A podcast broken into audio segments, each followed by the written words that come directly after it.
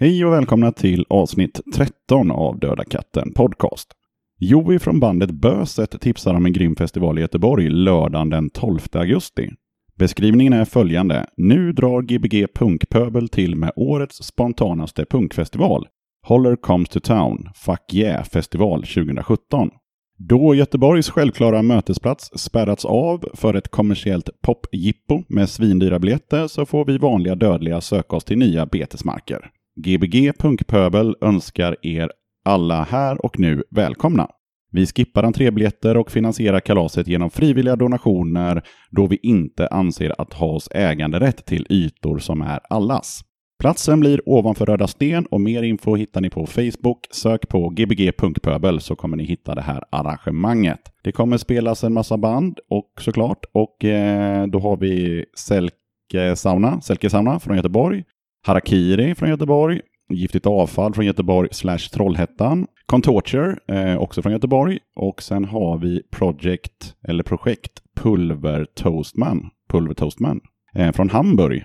Och eh, Suicide Bombers, också ett Göteborgsband. Och Dirty Mags, också ett Göteborgsband. Och Böset, eh, även de från Göteborg. Och sen har vi faktiskt Noll IQ från Falun.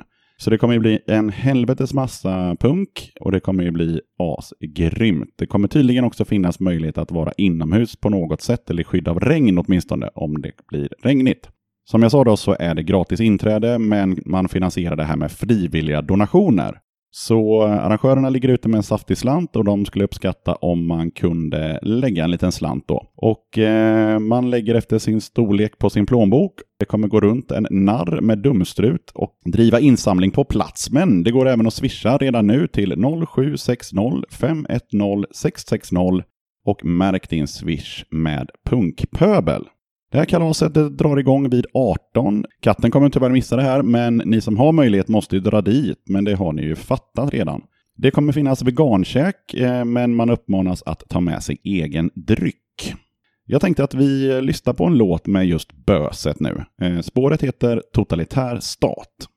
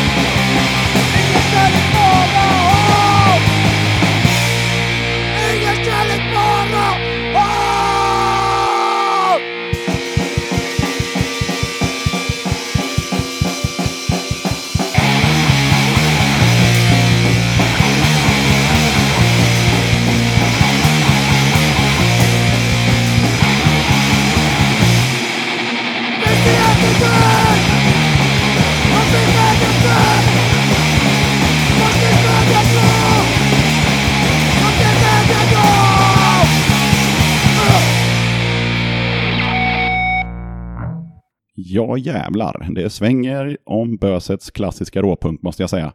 Jag tycker vi drar av en dänga till med Böset. Jag vet inte om de i den här låten är influerade av det gamla goda punkbandet Nödslakt och deras låt från 2005 som heter Allting är pest. Att jag lurar på det är för att eh, Nödslakt, de vrålar i sin låt Allting är pest i refrängen då. Sug piss din jävla Svensson, du sa att du aldrig skulle bli sån. Sjukt bra låt för övrigt. Men här kommer i alla fall böset med låten Sug piss Svenne.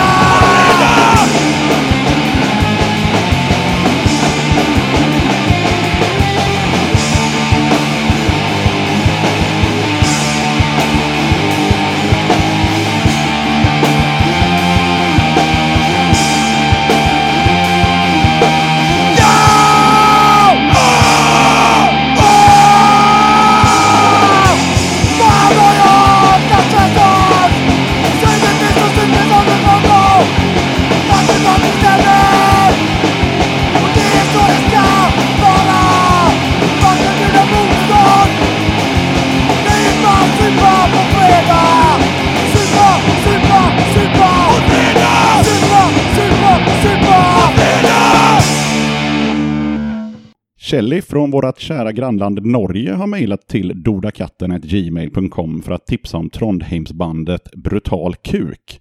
Kelly ligger bakom bland annat sidan nopunkhc.blogspot.se där man kan hitta citat Selected Norwegian Punk and Hardcore Discography. Så lite eh, om bandet Brutal Kuk då. Jag har fått en pressrelease här på um, norska så vi får se hur det går och jag, har, jag kommer inte ta med hela men uh, det här bandet debuterade i alla fall hösten 2001, släppte tre plattor på uh, det då populära ljudformatet CD. Plattorna kom ut 2003 till 2005. Sen har det gått uh, närmare 15 år sedan debutalbumet och 10 år sedan senaste albumet kom ut då som var Berusalem som kom ut 2005. Men bandet la aldrig ner helt och hållet. De fortsatte att göra konserter, de gav ut en EP, gjorde också återutgivningar av allt tidigare material på vinyl. Påsken 2006, då drog bandet till Sörgårdens studio och spelade in sin eh, femte skiva. Det är ett album som har getts ut på Crispin Glover Records och plattan heter 2016 och de döpte den till det av flera anledningar, eh, ganska många negativa sådana. Det var året när eh, de dummaste tar makten eh, medan eh, engagemanget för en bättre framtid eh, ruttnar på Facebook. Man tänker också att eh, 2016 var det första året utan Lemmy och Gunnar Moe. Vi pratar också om ett år där man eh, utan eftertänksamhet eh, helt enkelt går mot en total ödeläggelse av hela planeten. Ett år där eh, man sviker arbetsrättigheterna. Ett år där nazister och högerextrema är på frammarsch. Också ett år där folk sväljer lögnerna som om det hade varit öl. Finns det någonting bra att säga om 2016 undrar pressreleasen och eh, ja, det tycker ju de då såklart eftersom då kom ju äntligen Brutal Kuks comeback-album, en platta som de vill då påstå är ett mästerverk. Det är fångande och argsint punkrock som är lika energiskt som Svart Framtid. Vi kör en låt från plattan. Eh, den heter “Dem får aldrig med.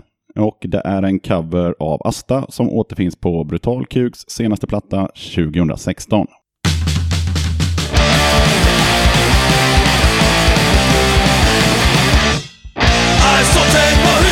ascolto se te ascoltereti meglio me. Io ma le scorne della refrain, refrain Cambiavo mai le sole non è. Sole in stesse toccone ed è da me. Per me bene diverso mi è Da nascia o oh chi, da nascia o oh go boh. Da nascia ogni offersore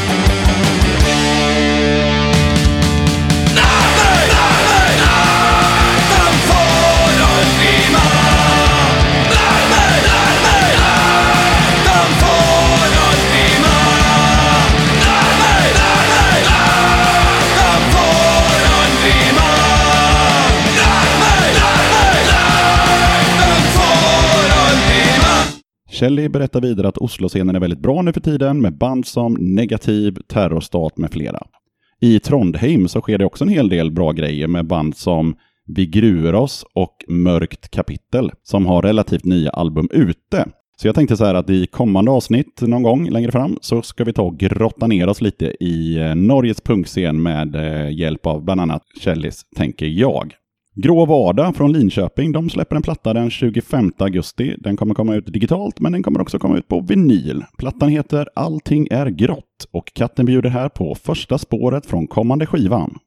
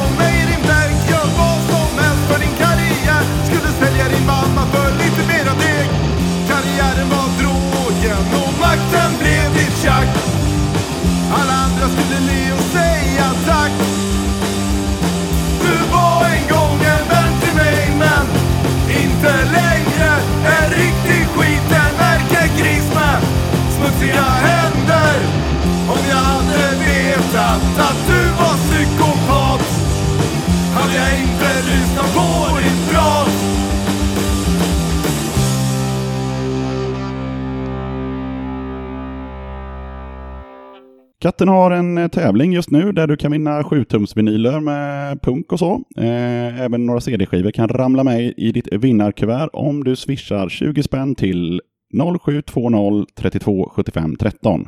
Självklart får man swisha mer än 20 kronor. I sin swish så skriver man sitt namn och eh, tävling. Och sen så mejlar man till dodakatten.gmail.com med sitt namn och sin adress och så skriver man tävling i ämnesradet på sitt mejl. Vinnarna de dras den 16 augusti och presenteras på Facebook och på dödakatten.se. De pengar som kommer in de går oavkortat till att fixa bättre ljud i den här podcasten och kommer också gå till resekostnader så att katten kan åka ut i landet och snacka med funkare. Då går vi över till dagens gäster som är två av medlemmarna i bandet Snake Tang som nyligen var ute på en miniturné med Massacre 68 och efter deras gig på Skjulet i Göteborg så tog vi oss en pratstund och den kommer här. Så vi kör igång. Ni har precis spelat på eh, Skjulet och ni är Snake Tang och eh, ja, eh, en snabb presentation av eh, de vi har med oss i ja, typ studion eller backstage på, på Skjulet. Fredrik Dure heter jag, spelar trummor. Spelar även i trummor då i Adrestia. Tidigare har jag spelat i Ramesai, Stoneband från Norrköping. Ja, inte så mycket mer värt att nämna.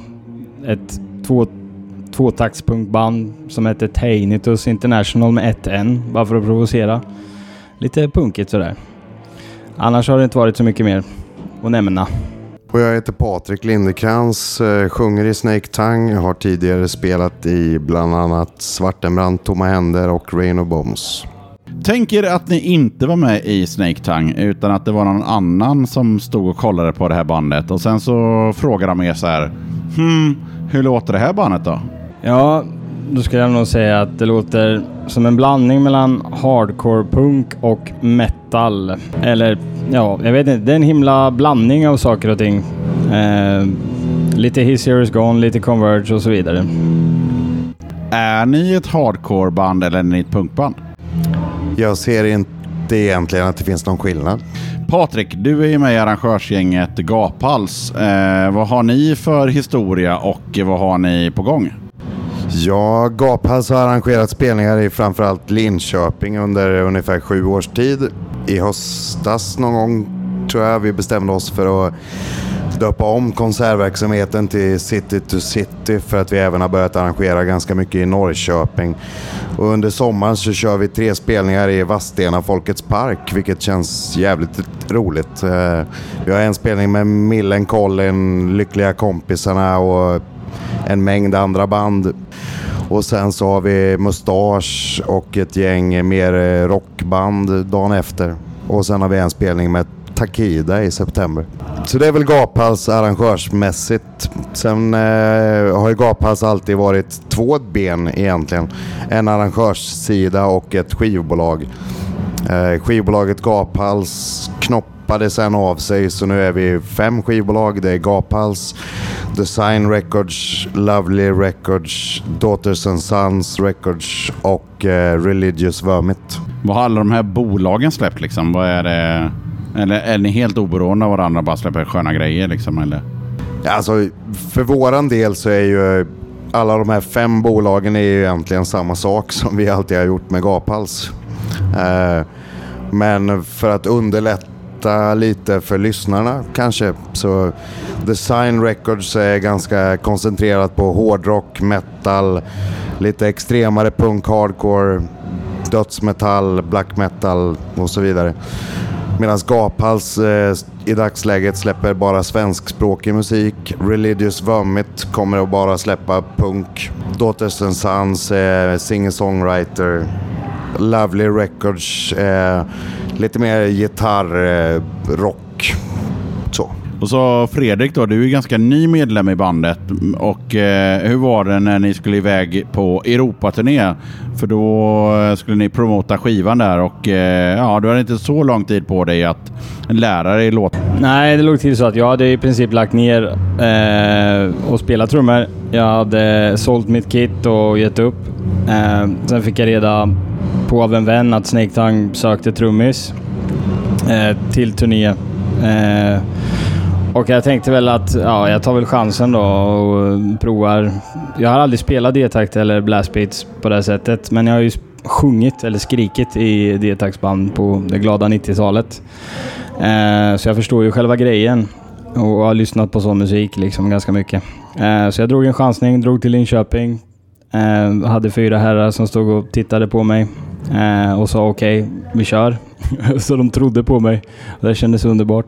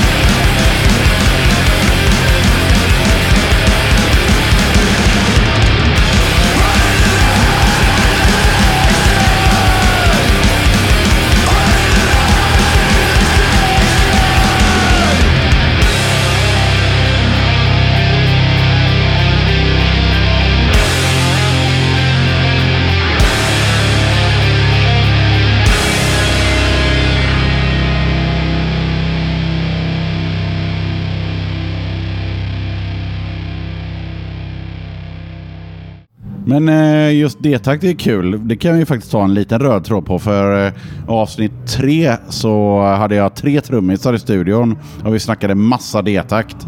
Eh, och du hade ingen erfarenhet av D-takt. Nej, alltså, på det glada 90-talet som sagt så hade jag ju ganska bra eh, trummisar hela tiden. Eh, som, eh, så det vart aldrig att jag lärde mig det.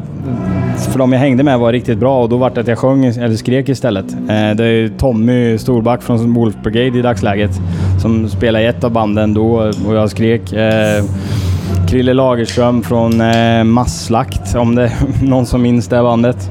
Jag gör det. Ja, riktigt fina gamla rävar. Eh, och vi hade ju lite projekt och sådär ihop. Så det vart aldrig att jag lärde mig att spela D-takt, men jag har ju varit liksom och lyssnat och sjungit till det. Så jag fattar ju själva flowet, eller vad man ska säga, i det.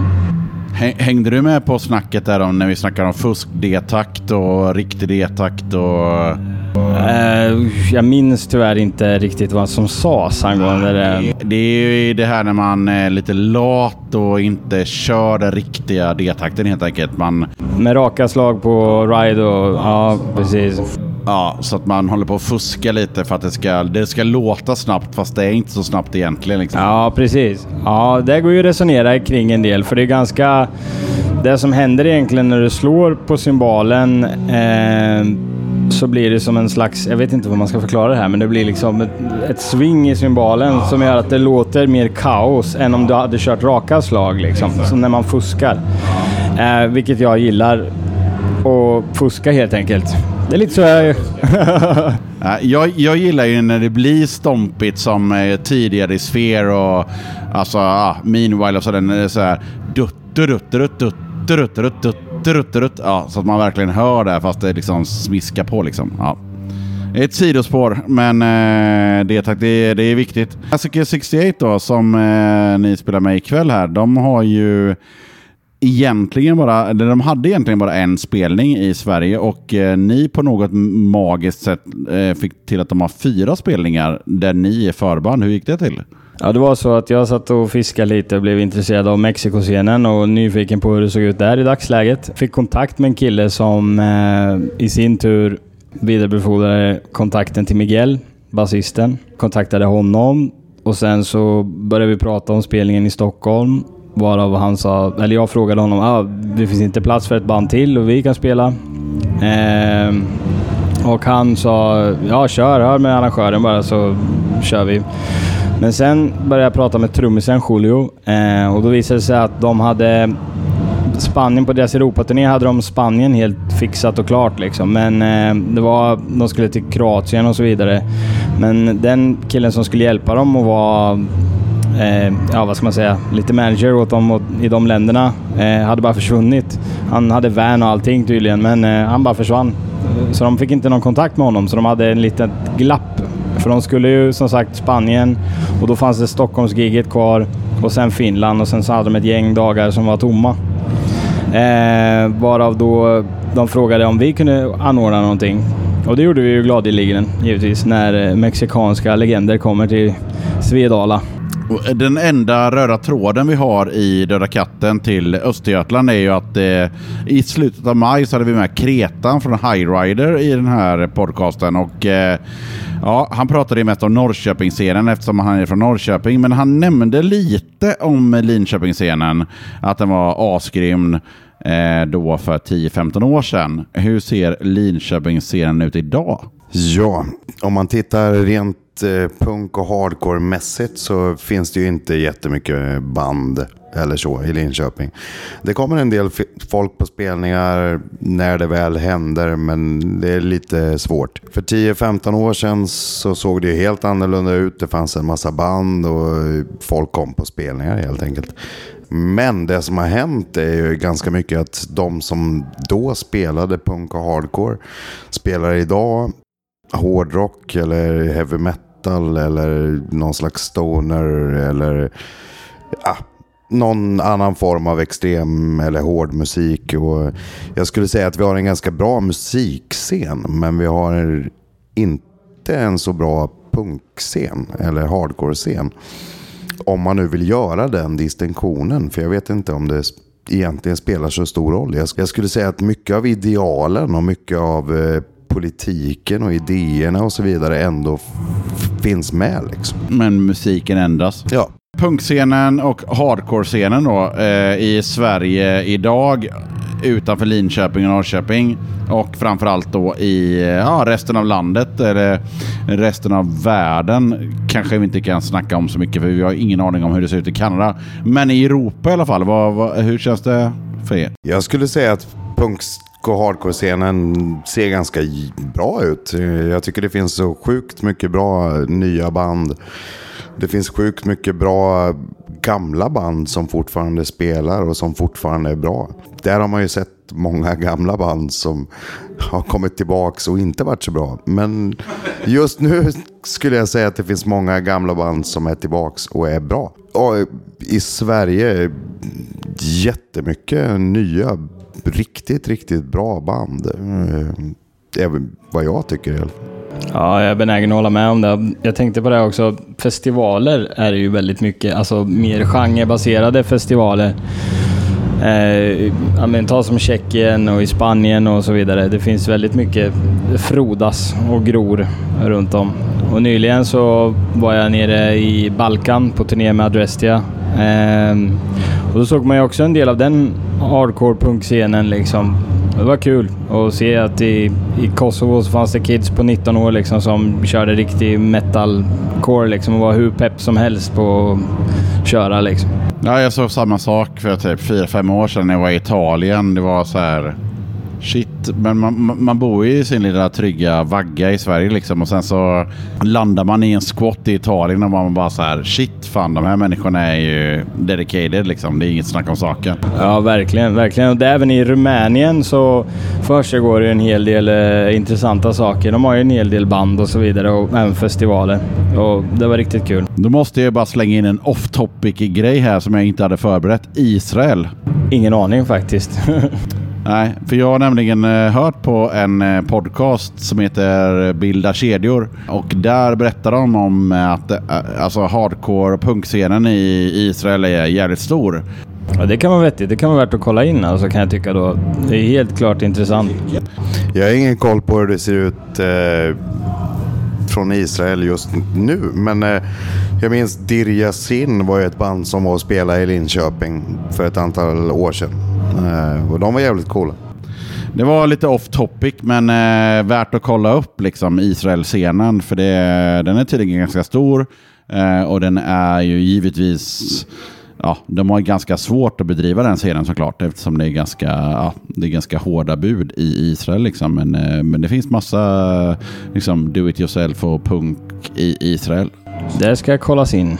Och eh, då ger jag en shoutout där till just Bilda kedjor som är en politisk punkpodd som belyser de här ämnena liksom och pratar med folk som faktiskt bor i Israel eller har bott i Israel och ja, sådär. Så att, eh, det är en jävligt bra podd att, att kolla upp. Absolut, bilda kedjor. Bilda kedjor. Just det. Och Fredrik, du hade ju en liten fundering där om det här med tuppkammar. Kan du utveckla det lite? Eh, Jag, jag håller med dig delvis, men jag är inte helt med. Men eh, funderingen är just det här att folk under 20 har inte tuppkam längre. Ja, det är väl det. Nu är jag nostalgisk igen och ska prata 90-tal. Förr kunde man ju se folk som var under 20 år som hade tuppkam. Och de dök upp på spelningar, satt utanför eh, eller kom. Det kanske inte var supermånga, men det fanns ändå liksom. I dagsläget tycker jag inte se alls många under 20 som har tuppkam överlag. Vad är det som har hänt? Eh, var har de tagit vägen? Har vi äldre missat att ge över våran musikgåva eller vad man ska kalla det för till den yngre generationen? Att de har hittat andra vägar eller? Jag kan hålla med dig att det är konstigt eftersom tuppkam är ju ändå så här. Det är det första man gör om man... Den dagen man inser fan shit, så här, man kanske sitter och lyssnar på inte fan vet jag, lyckliga kompisar eller någonting och så bara äh, nu blir det en tuppkam, nu jävlar kör jag liksom. Eh, Ja, precis. Det är nu är jag punk. Det första steget, det ungdomliga första steget liksom, att dra upp en rejäl tuppkam. Vissa håller den resten av sitt liv. Fine, men vart är de unga? Det är det jag undrar. Det är det jag efterlyser. Ja, och sen så tänker jag lite på det här. Eh, vi, vi, det är mycket 90-tal nu, men vi skitsamma. Eh, vi, vi kör på. På 90-talet så var det lite mer att alla kände alla på det sättet att eh, var det på Hultsfred och eh, hade gett ut ett fanzin så visste alla vem du var, för det fanns typ tre fanzins. Eh, hur känner ni kring det idag? Att det finns tusen alltså, podcastar, det finns eh, bloggar, vloggar och allt vad det nu heter. Liksom. Känns, känns det som att allting bara drunknar i ett stort mediabrus eller? Ja, det blir ju lite så att man söker sig egentligen till... Så man hittar någon som gillar någonting och så följer man det spåret. Det kan ju vara så att man missar saker också för att det är så, finns ett så gigantiskt utbud av precis allt liksom. Eh, Men någonstans så följer man liksom ett spår hela tiden. Att ah, men jag gillar det här, okej. Ja, så tar den fram till det här med podcast eller vad man nu vill. Det var, lätt, det var lättare förr på ett annat sätt. Men det var smalare men ändå... Det var smalare lätt, men lättare. Ja men absolut. Smal, smalare och lättare förr. Men eh, jag gillar min egen sits idag. Jag har hittat några personer som jag litar på. Och om de tipsar om ett nytt band eller en ny podcast eller en ny blogg eller vad det nu är. Så, så vet jag i princip att jag kommer att gilla det. Och så kör jag på det. Ja, det är väl lite så man får jobba lite. Man får eh, jobba med rekommendationer helt enkelt. ja, det är lite så det funkar känns det som. Och sen eh, en annan sak som jag tänker på just med, kring just podcastar och, och vloggar och bloggar. Eh, ni som inte hänger med på vlogg, det är då när man gör någon slags Videodagbok. videodagbok, ja, typ. Ja, och sen fanzines och, och, och sådär. De som gör de sakerna i hardcore-scenen och punkscenen, de är alltid så drivna liksom. Vad, vad, vad tror ni det beror på? För de har ju liksom inget pengaintresse liksom. Det är väl kärleken till det de gör kan man väl säga. Man, man, man, har ett krea, man är kreativ, brinner för det man gör, eh, vill åstadkomma någonting. Man tar tag i det och lyckas skapa någonting. Vilket är underbart för det är det som får saker och ting att röra sig framåt. Råmäktigt måste jag säga faktiskt. Det kan ju vara att du kan ju måla tavlor eller vad fan du vill. Du kan göra vad du vill. Men just att man gör någonting liksom. Det är, det är grymt. Och eh, då har vi kommit en bit på vägen och då kommer den tunga, hårda frågan. Och kattens obligatoriska fråga också. Vad betyder punk för dig? Ja, punk för mig det är lite personligt kan man säga, för det kan betyda flera saker för mig. Delvis är det ju det här med kreativiteten, att man uttrycker sig hur man vill och man bara man gör vad man känner för och ror i landet. Eh, samtidigt så är det den här energin i musiken eh, som rimmar ganska bra med min personlighet. Eh, jag kan som sagt inte sitta still i en bilkö ordentligt, måste hitta på någonting. Eh, Det kan Patrik intyga om. Någonting måste hända. Eh, och jag får utlopp för det när jag spelar trummor. Liksom. Det, jag blir tillfreds i själen om vi ska bli så djupa. Eh, när jag spelar. Så det är någonting med punk och den hastigheten och den aggressionen. Det är som en ventil kan man säga för hela livet. Och även det här med att man, eh, man uttrycker sig själv. Liksom. Man bryr sig inte om normen på det här sättet att man går emot strömmen hela tiden. Eh, det kan vara som att ta som klädstil. Jag kan dock tycka att inom, om det finns klädkoder inom punk så tycker jag om att bryta dem väldigt mycket med frisyr eller kläder. Att man, man klär sig helt svart, det gör jag förvisso också emellanåt. Men eh, då kan jag tycka om att bryta det med en fin tröja med en katt på exempelvis. Bara för att få folk att påminnas om deras egna fördomar. Vad, vad betyder punk här borta? Ja, alltså punken var på något sätt det som fick mig att bli den jag är idag. Det var punken som fick in mig på dels musiken, den aggressiva musiken och eh, alla de olika subgenrerna eller vad man nu ska säga. Men också eh, det var punken som fick mig in på det politiska. Det var punken som fick mig intresserad eh, för djurens rättigheter eller mänsk...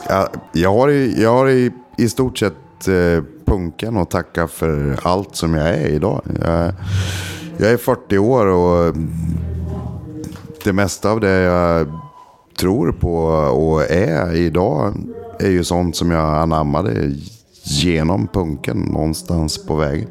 Det måste nästan tilläggas, apropå det där med politik. Det, gör ju, det finns ju hela tiden en, vad ska man säga, ett ta hand om varandra-tänk inom punk. Och det gillar jag verkligen också. Det var också en dragningskraft till det. Liksom, att man bryr sig om varandra och försöker ta hand om varandra. Och sen, som Patrik säger, att det kommer in på den politik, att man kanske vågar ta ställning för saker och ting som man tycker är fel i, i mångt och mycket. Jo, sen är det ju också så, typ, jag känner igen mig i det här. Jag är, också, jag är 40 plus till och med och då är det så här typ att eh, Alltså, eh, man blir så otroligt glad när man eh, som ett jävla demoband från Sverige eh, är ute och, och turnerar och alla Alltså du vet, de hyser in en, de bjuder på frukost, de berättar hur man ska åka vidare. Alltså det är den här, vi har pratat om det tidigare i, i podcasten, men det är just det där att fan vilken jävla scen alltså. Det är, ja, det är magiskt, men det, det, är mycket, det blir mycket värme i hjärtat eh, när man tänker på det här. Liksom. Det är, ja. Ja, det är många som tar hemmen, alltså tar till sitt eget hem och låter den sova på golvet bara för att man ska kunna få spela en, en sketen punkspelning liksom. Ja, alltså eh, mitt bästa exempel var när vi var i Polen och eh, eh arrangören var typ 17 år och eh, vi skulle sova i hans pojkrum men vi fick ju inte rum allihopa där. Så att eh, några av oss fick sova i mammans eh, säng. Vilket gjorde att mamman fick sitta uppe och dricka kaffe och kedjeröka hela natten. Det är bara, hon bara, ja men så är det. Min, min grabb håller på med det här med punk och det, ja, ibland så kommer det folk från Sverige eller Norge eller vad det nu kan vara. Då får man bara, då får man bara liksom ta den grejen. Liksom. Det, är så underbar, det underbara i det hela också, det är att mamman liksom tror på sin son och låter honom hålla på. Alltså, för hon ser att han brinner för någonting. Hon är ju punk om någon. Hon är ju mer punk än alla tre i det här rummet kan jag säga. så att det, ja, mäktigt. Men eh, vi går tillbaka till eh, bandet Snake Tongue. Berätta lite om eh, plattan eh, Raptors Breath och ja, när kom den ut och hur har den mottagits liksom, av folk som har recenserat den? Vi får nog säga att eh, den har mottagits väldigt bra. Vi har fått ganska mycket bra recensioner. Eh, sen har vi inte riktigt kommit ut och spelat så mycket som vi hade planerat eller så mycket som vi hade tänkt. Men eh, ja, så kan det vara. Eh, det är fortfarande en bra skiva. Och eh, ja, Ja, jag har inte så mycket att tillägga där. Men ni har liksom bara släppt en skiva, det är det som är grejen. Ni har Inga demos, ingenting. Utan ni, ni släppte en skiva och sen så kör ni på den. Det finns ju en, en låt på en samling också. Ja, vi släppte, vi släppte två låtar som någon slags digital singel först. Sen kom skivan och så har vi en låt med på En turist i tillvaron. Volym 9, tror jag. Men eh, skivan liksom, är det... Är det en... Eh, har, har ni byggt upp skivan på något sätt? Eller, eller är är det bara låtar som blev liksom? Du tänker på temaprylen Raptors Breath där. Raptors Breath, det var ett antal låtar som fanns sen tidigare och sen så byggdes det på och så bakades det om. Men så hittar vi någon slags tema i texter och liknande och så i slutändan så är det en ganska genomtänkt skiva och ett ganska genomgående tema. Eh, ni som inte har lyssnat på skivan eh, rekommenderar att göra det. Och sen så är det så här också att eh, omslaget är väldigt talande. Eh, vem, vem ligger bakom eh, omslaget på skivan? Vi anlitade Mattias Frisk, eh, en konstnär från Mjölby. Som har gjort, i dagsläget så har han gjort hur mycket skivomslag som helst. Som eh, överlag är jävligt coola. Men känner ni att eh, skivomslaget liksom eh, sammanfattar plattan på något sätt? Eller? Ja, eh, det tycker jag. Ja, ni får gå ut på internet själva och kolla, men det är en båt kan jag säga. Med ett sjunkande skepp och någon som pekar vägen.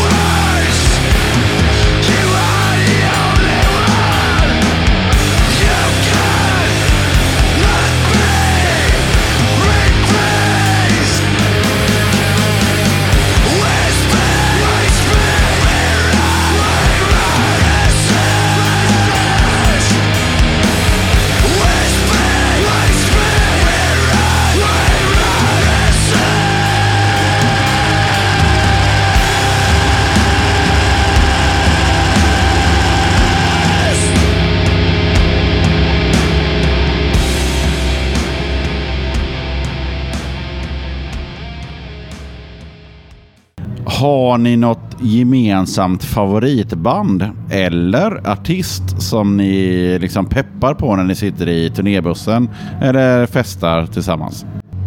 Nej, det har vi inte. Men vi inser ju nu att vi borde kanske hitta det. det, det vi, alltså vi, vi, vi har ganska spridda musiksmaker och så tror jag egentligen i bandet. Men eh, samtidigt så finns det ju, det finns alltid gemensamma nämnare. Eh, Så vi borde jobba på det. Ja, det tycker jag absolut. Så ni får jobba lite på det. Eh, hitta, hitta ett gemensamt favoritband. Det tar vi till oss och eh, börjar genast forska i på vägen hem skulle jag tro härifrån. Okej, vi eh, tänker så här. Bandet Snake Tongue, hur ser framtidsplanerna ut? Vi håller på att jobba på en massa nya låtar och planen är väl att gå in i studion relativt snart Eh, och jobba på ett nytt album. Och sen förhoppningsvis komma ut och spela lite mer. Vi har varit ganska dåliga på det egentligen, skulle jag säga. Men vi har lite olika planer. Ja, det är lite... Ja, en sväng i Europa skulle ju vara trevligt igen. Eh, en sväng i Mexiko, där eh, Massacre kommer ifrån. Eh, men även Sverige kan jag känna, för vi har mest spelat ganska lokalt. Linköping, Norrköping, Stockholm en gång innan min tid. Och nu då äntligen i Göteborg. Det känns bra. Så vi skulle nog vilja spela runt lite mer i Sverige för den delen också faktiskt. Jag kan ju säga eh, utan att nämna några band att det är kul att spela i Sverige men vi är lite, lite stela är vi liksom. Det är, ja, har man inte något lokalband med sig så... Ah. Det är ju så. Det är ju så tyvärr. Det, är lite, det kan jag känna lite samma med Tyskland sådär. Också att det är lite stelt emellanåt när man kommer ner. Medan i ja, exempelvis Kosovo igen då, vart favoritlandet. I Pristina när man hade en circle pit på eh, 80 pers som aldrig har hört eh, punk liksom, utan gillar metal. Men gör det bara för att det är roligt. Så man bara, jaha, vad härligt att se. När ni gör låtar, texter och så vidare i Snake Tang, känner ni er någonsin begränsade när ni gör musiken? Liksom att ah, men nej, det var en dålig låt. Vi måste ha... Vi måste, ha, vi måste hållas inom den här fyrkanten liksom. Inte nu längre, skulle jag säga. Uh, vi, har nå, vi har någon slags ramar, vi har en form som på något sätt är Snake Tang. Men inom den så finns det inga begränsningar. Nej, det är just på riffnivån liksom så är det ju verkligen öppet på så sätt. Men vi har ju de här grundläggande ingredienserna liksom med blastbeats och så vidare. Eh, och energin får ju inte försvinna för det är ju också en av grundingredienserna sådär. Men riffmässigt så svävar vi fritt och det tycker vi om. Tack som fan och eh, gött kött gubbar. Har ni någonting att tillägga?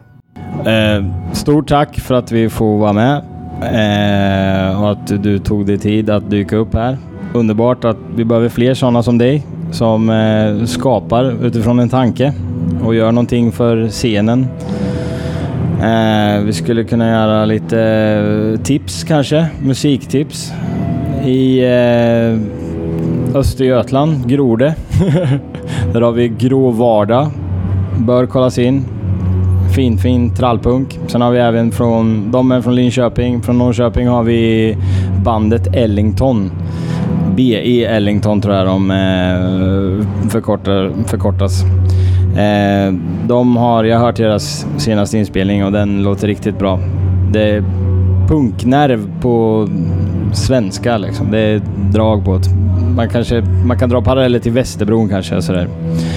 Det svänger. Patrik, har du något?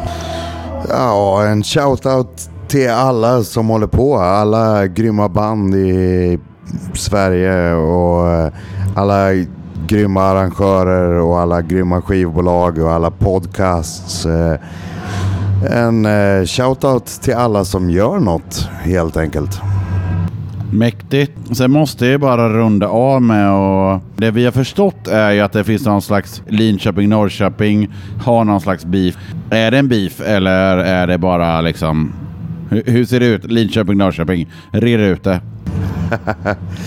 Stora frågor. Jag tror att det historiskt finns någon slags beef, men det är någon slags eh, I många fall är det någon slags hatkärlek. Och jag tror att om man ska se historiskt på det så tror jag att mycket bottnar sig i att Norrköping är en, en ren arbetarstad och Linköping är en ganska fisförnäm borgarstad. Eh, med akademi och universitet. Och, och där någonstans tror jag att allting har börjat. Och sen så har det väl fan eh, hängt kvar och grottat ner sig även i alla möjliga sammanhang där det inte borde ha att göra. Personligen har jag aldrig haft några problem med Linköping. Det var ju bara roligt när det, den här chansen dök upp att spela i Snake Tang. Då for jag fort som tusan över liksom. Det var inget konstigt i det liksom. För jag visste att det var bra folk förmodligen eftersom de spelar hardcore-punk. Liksom. Det är nog överspelat skulle jag tro. Jag vet inte. Det kanske är folk gör väl antydningar precis som Sverige och Norge kanske möjligtvis. Alltså det att man, men värre än så är det inte. Jag hör det inte speciellt ofta i alla fall. Nej, okej. Då summerar vi det hela med att de är fred i, i, i Östergötland. Okej, men eh, då avslutar vi det här eh, schyssta hänget med eh, två asgrymma snubbar från Snake Town. Ja, tacka helt enkelt. Ja, ni har redan gjort era shoutout så ja, Tack själv. Tack som fan. tackar. Låtarna vi hörde under intervjun var The Horror och sedan Lashes med Snake Tongue från plattan Raptors Breath. Tack för att du lyssnade på det här avsnittet av Döda katten Podcast. Gillar du den här podcasten som är helt DIY och utan vinstintresse eller sponsorer så kan du stödja katten genom att delta i den här tävlingen som jag pratade om tidigare. Man kan givetvis också swisha ett bidrag på 0720 32 75 13 utan att delta i tävlingen. Sen kan du också stödja katten på ett annat sätt. Du kan beställa en t-shirt. Den kostar 140 spänn inklusive porto. Hur den här t-shirten ser ut det kan du hitta på kattens sociala medier samt på dödakatten.se. Beställer gör man givetvis genom att mejla till dorakatten.gmail.com med din adress och din storlek. Som vanligt så vill jag även påminna att du som lyssnar gärna får höra av dig eh, via Facebook eller skicka ett mejl till dorakatten.gmail.com. Skriv feedback, tipsa om gig och band eller vad du vill att kommande avsnitt ska handla om. Du kanske till och med vill vara gäst i den här podcasten. Hör av dig så kikar vi på det. Vill du att ditt band ska spelas i Döda katten så är det bara att mejla en mp3 eller två med lite info så kanske jag kommer spela den i ett kommande avsnitt. Okej, det var allt för den här gången. Tack för att ni lyssnar, tack för alla tips och all feedback. Vi rundar av med bandet The Black River Swamp som är ett Norrköpingsband från Småland. Här kommer de med låten Rock'n'Roll Babylon.